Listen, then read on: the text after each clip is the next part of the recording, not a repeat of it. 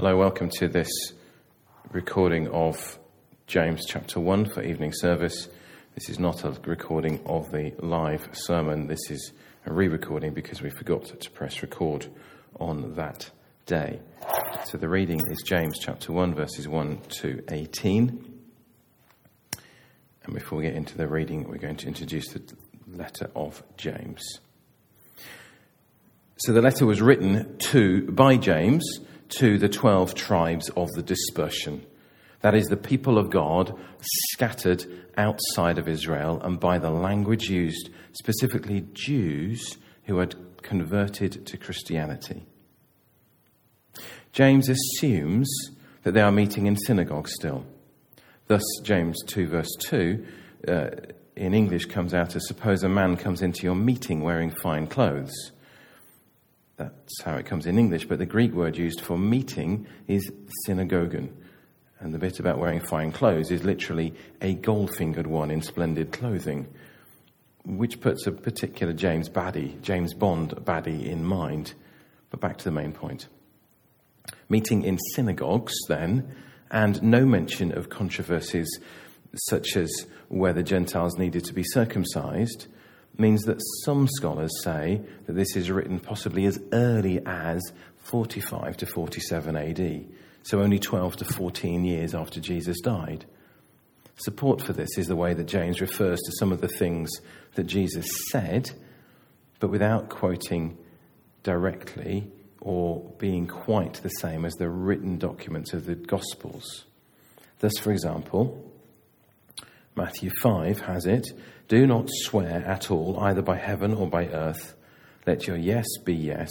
Sorry, let your word be yes, yes, or no, no. Anything more than this comes from the evil one. Whereas James uh, 5, verse 12 says, Do not swear either by heaven or by earth, or by anything, or by any other oath. Let your yes be yes and your no be no, so that you may not fall under condemnation. So, quite possibly, James is quoting from his own memory of the events. Now, according to scholar James Tabor, the Epistle of James contains no fewer than 30 direct references, echoes, and allusions to the teachings of Jesus. And he claims that they're all found, to be found in the Q source, but um, given the whole point about Q is that we don't know what's in it, uh, and it's a lost source, uh, it feels a little um, presumptive to say that they're all in that source. Anyway, other scholars, such as uh, a chap called Luke Timothy Johnson, suggest an early dating for the Epistle of James. He writes this The letter of James also, according to the majority of scholars who have carefully worked through its text in the past two centuries, is among the earliest of New Testament compositions. It contains no reference to the events in Jesus' life, but it bears striking testimony to Jesus' words. Jesus' sayings are embedded in James's exhortations in a form that is clearly not dependent on the written Gospels. It's also worth noticing that this letter is not uh, to any one group in particular. So it's a pastoral exhortation, if you like, a homily to circulate around various groups to bring encouragement and challenge to right living. James does imagine at times the potential responses from his hearers, but it's not that he's responding to a particular letter or something like that. As for who James is, he opens the letter by telling us he is a servant of God and of the Lord Jesus Christ. So there are numerous contenders for the mantle of author, and most people go with the early church tradition that this is James, the brother of Jesus. That James was evidently a leader when it got to the Council of Jerusalem. So that's Acts 5, 15, 12 to 21.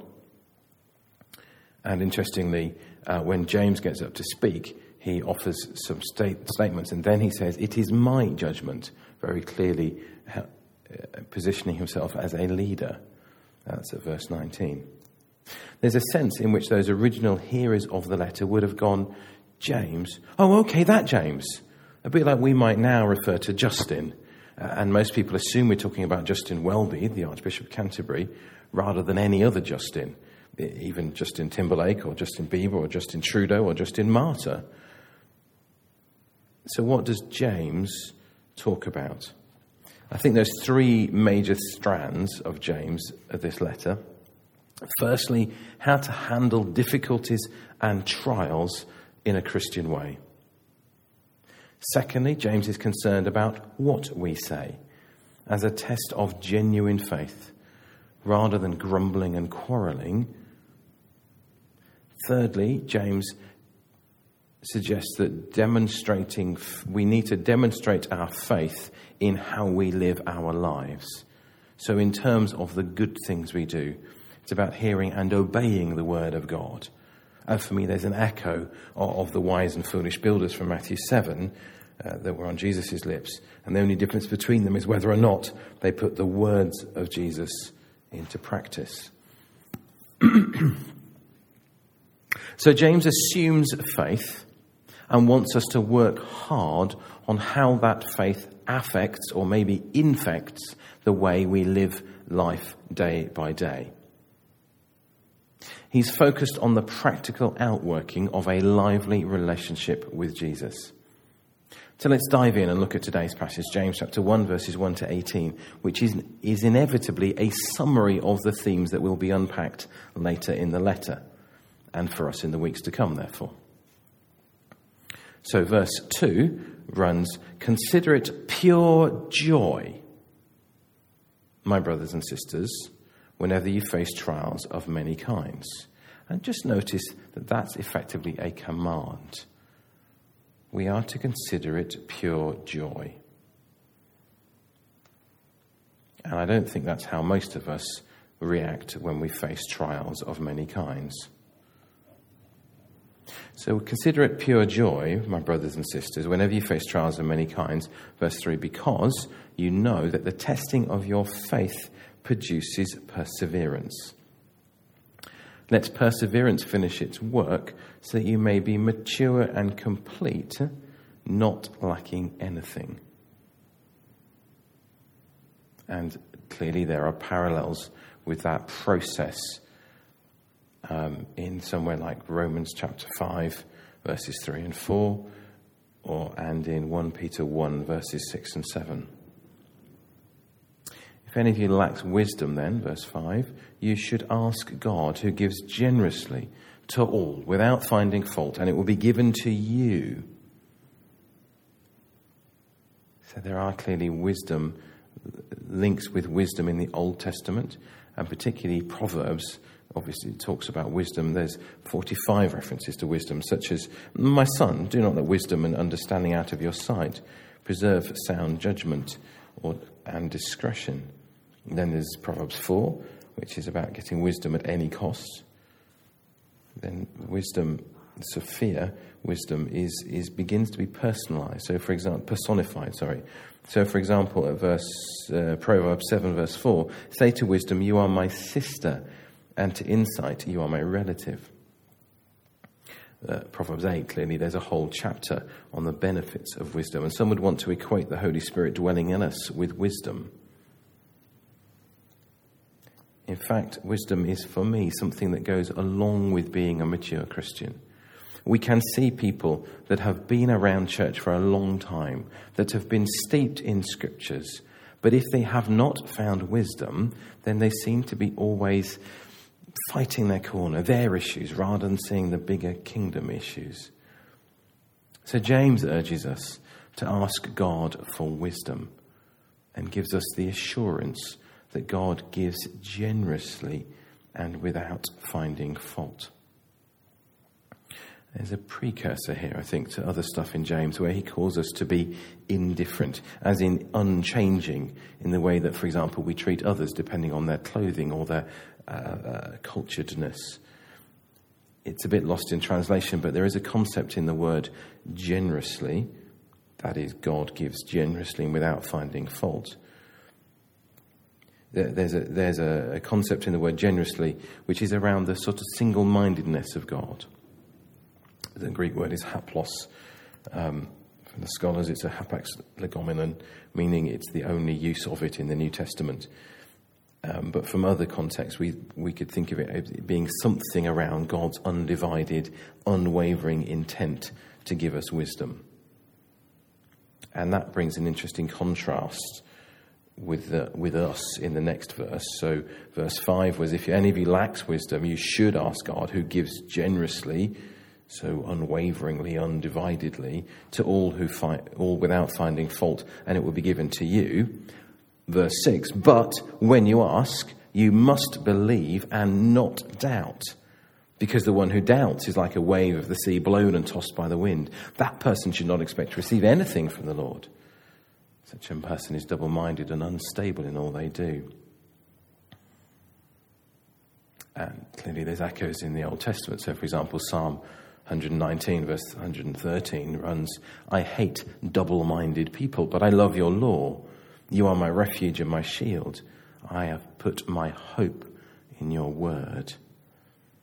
So, that reference to double minded is a translation of a Greek word, dipsychos, which means split souled. And we have a similar sentiment often when we, we, with those who have significant mental health issues or multiple personality disorders or being bipolar or manic depressive. It's two extreme states of being. There are also Old Testament references to a divided heart, which can give us a similar impression. But notice how the summary of the law, which Jesus quotes, is about a singleness of intent so when Jesus quotes the law, it's love the Lord your God with all your heart and with all your soul, with all your mind, and with all your strength. And I think it's the with all your that really underlines that sense of singleness of intent. It's not, for example, phrased as love the Lord your God with all your heart, soul, mind, and strength. It's repeated with all your heart, with all your soul, with all your mind, and with all your strength. And I think James is calling us to be people who, in the same way that God is single minded and undivided and unwavering in his desire to give us wisdom, so we are called to be people who are unwavering us and single minded in our devotion to God. Verse 9, uh, let's go on. Believers in humble circumstances ought to take pride in their high position. But the rich should take pride in their humiliation, since they will pass away like a wild flower. For the, the sun rises with scorching heat and withers the plant, its blossom fail, falls, and its beauty is destroyed. In the same way, so the rich will fade away, even while they go about their business. I think perhaps for me, there's a, la- there's a link here back to the command to take joy, to have joy, back in verse 2. Verse 9 talks of um, a high position. Believers in humble circumstances ought to take pride in their high position. And that can be thought of as, as exaltation. If you like, a reminder that we have a heavenly future which is known and secure. And so for the poor, that's a reason for joy in the midst of the suffering of poverty. In other words, whatever happens here, I know I'm going to go to heaven, so I can have joy. But equally, on the other side of that coin, for the rich, there is too that reminder that they, they who are Christian will also go to heaven, but that means that their riches will not go with them. So the question then is how best to use those riches on earth. And the thing about humiliation is that actually the rich will be humiliated by death, which comes to all. However much money we throw at avoiding death, it does come to us all. So if you're rich, then use your wealth well while you can. But if you're poor, then be comforted that heaven is coming and have joy in that. Our reading goes on, verse 12 Blessed is the one who perseveres under trial, because having stood the test, that person will receive, receive the crown of life that the Lord has promised to those who love him. When tempted, no one should say, God is tempting me. For God cannot be tempted by evil, nor does he tempt anyone. But each person is tempted when they are dragged away by their own evil desire and enticed. Then, after desire is conceived, it gives birth to sin, and sin, when it's full grown, gives birth to death. I think there has to be a link here to that single mindedness of how we are called to live. For, in James's terms, we only sin when we allow ourselves to be dragged away by our own evil desire and enticed. I'm reminded of my, the only illustration I know coming out of the Reformation, and it was 500 years in the week of this first time the sermon was produced, uh, was preached. Um, 500 years at the end of October 2017, since Martin Luther put up his 50, 95 statements on his church notice board.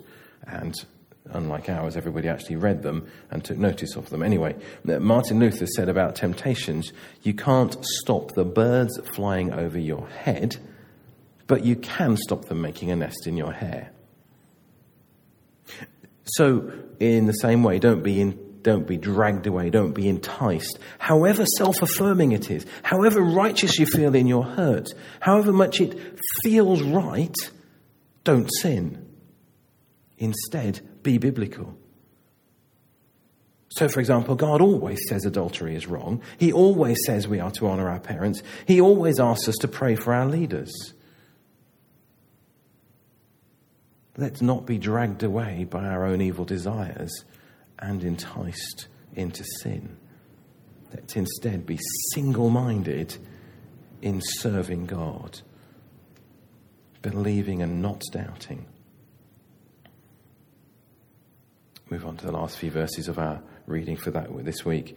Don't be deceived, my dear brothers and sisters.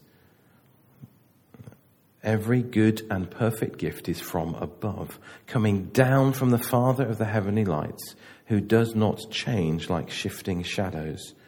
He chose to give us birth through the word of truth, that we might be a kind of first fruits of all the created, of all he created. Let's read that again. He chose to give us birth through the word of truth, that we might be a kind of first fruits of all he created. He chose to give us birth. That word he chose is bouletheis. It's something about a gratuitous, unspontaneous determination. He gratuitously chose to give us birth. We cannot earn our salvation, it's God's choosing. We, then, who are Christians, stand as first fruits of the redemption, the redemption of creation. If you want more on that, then Romans 8, verse 18 onwards would be helpful to, to read and think about. So, the highlights from this passage for me certainly are a call to joy, a call to faith, a call to single minded response to God, a call to recognize that death comes to all, and that can be a comfort and a warning, a comfort for those that are in pain in this life, thus being able to look to the future with joy, and a warning to those who have many resources in this life that actually we cannot take it with us. So use it wisely here. Other highlights for me are that God loves us and He's delighted to help us find wisdom.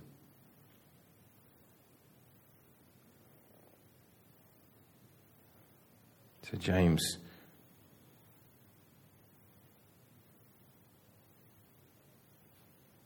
We demonstrate faith in how we live our lives. That is, in terms of the good things we do. It is about hearing and obeying the Word of God.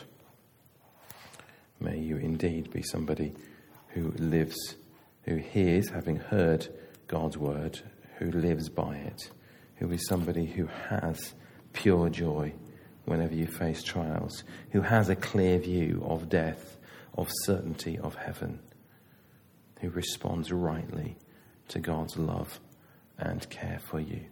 And may you know God's wisdom this day and in the days to come. Amen.